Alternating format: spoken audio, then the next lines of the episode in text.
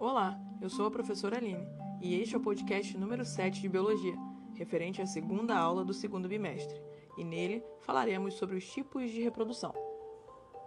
Temos estudado sobre reprodução desde o bimestre passado, mas ainda não falamos de fato sobre a sua principal função, que é garantir a sobrevivência de uma espécie a partir da transmissão dos genes aos descendentes. Como citamos no bimestre anterior, quando falamos da reprodução humana, se alguma espécie parar de reproduzir, ela será extinta e desaparecerá do planeta. Para evitar que isso aconteça, mecanismos reprodutivos foram desenvolvidos, ao acaso, ao longo do tempo, de forma que a reprodução se tornasse cada vez mais eficiente.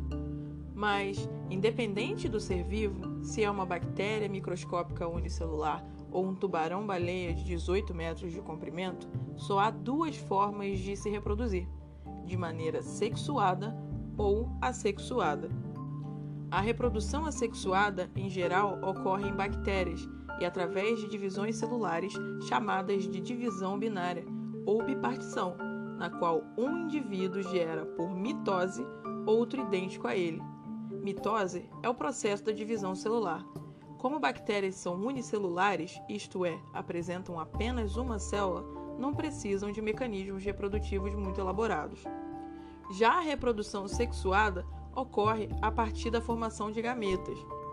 Você lembra que estudamos a gametogênese humana no bimestre passado? Além disso, podemos dizer que a reprodução sexuada é dividida em dois tipos. O primeiro é a fecundação, que é quando ocorre o encontro dos gametas macho e fêmea e a fusão do material genético deles, formando um ovo ou zigoto. Já a partenogênese ocorre quando um gameta não fecundado dá origem a um indivíduo, um indivíduo que vai ter metade do número de cromossomos. Ocorre em abelhas, onde o gameta feminino não fecundado gera um macho, o zangão. Em caso de encontro de gametas, a fecundação, os indivíduos formados serão diploides e darão origem a fêmeas. Organismos diploides são aqueles que apresentam tanto DNA paterno quanto materno. Mas por que é interessante reproduzir-se por partenogênese? Em caso da falta de machos de organismos machos que possam promover uma reprodução sexuada a partir da fecundação, a fêmea gera o próprio macho para que o processo reprodutivo continue. Isso confere certa vantagem para esse grupo. Tanto a reprodução sexuada como a assexuada apresentam vantagens e desvantagens. Enquanto a reprodução assexuada é mais rápida e excelente quando uma população precisa crescer rapidamente, ela apresenta uma desvantagem enorme. Todos os organismos são geneticamente idênticos. E por que isso seria ruim? Porque, se, por exemplo, alguma doença afetar um indivíduo, afetará todos, pois, como eles têm o mesmo material genético, também terão a mesma capacidade de suportar ou não determinada condição ambiental. E isso não se resume apenas a doenças. Pode acontecer com variação drástica de temperatura, disponibilidade de água. São inúmeros os fatores que podem interferir na sobrevivência de algum organismo. Por outro lado, a reprodução sexuada apresenta vantagens em relação a isso. Por obrigatoriamente apresentar uma mistura de material genético, seja durante a gametogênese ou depois da fecundação, ela proporciona maior variabilidade genética entre os organismos. E é isso que explica por que algumas pessoas são mais resistentes que outras a algumas doenças, porque algumas pessoas têm alergias e outras não. Quanto mais variada for uma população, maiores são suas chances de sobrevivência.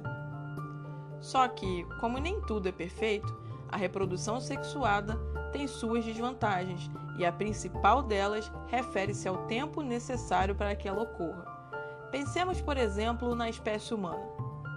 Só começamos a nos preparar para reproduzir a partir da puberdade, como vimos no último bimestre. Só aí já podemos contar de 10 a 12 anos de espera apenas para começar o desenvolvimento. Mulheres também passam por ciclos para liberar seus gametas, que só são liberados em geral uma vez por ciclo, o que diminui as chances de fecundação. Depois, há necessidade de se encontrar um parceiro. Quando finalmente a fecundação ocorre, Temos que esperar em média nove meses para que o bebê nasça e dê continuidade à espécie. Em algumas espécies de bactérias, a cada 20 minutos, duas bactérias são formadas, num total de 144 por dia. Imagina quantas bactérias não teriam sido formadas durante todo esse tempo que um casal de humanos gerou apenas um bebê. Muita coisa, não é mesmo? Com isso em mente, me despeço por hoje. Até a próxima aula.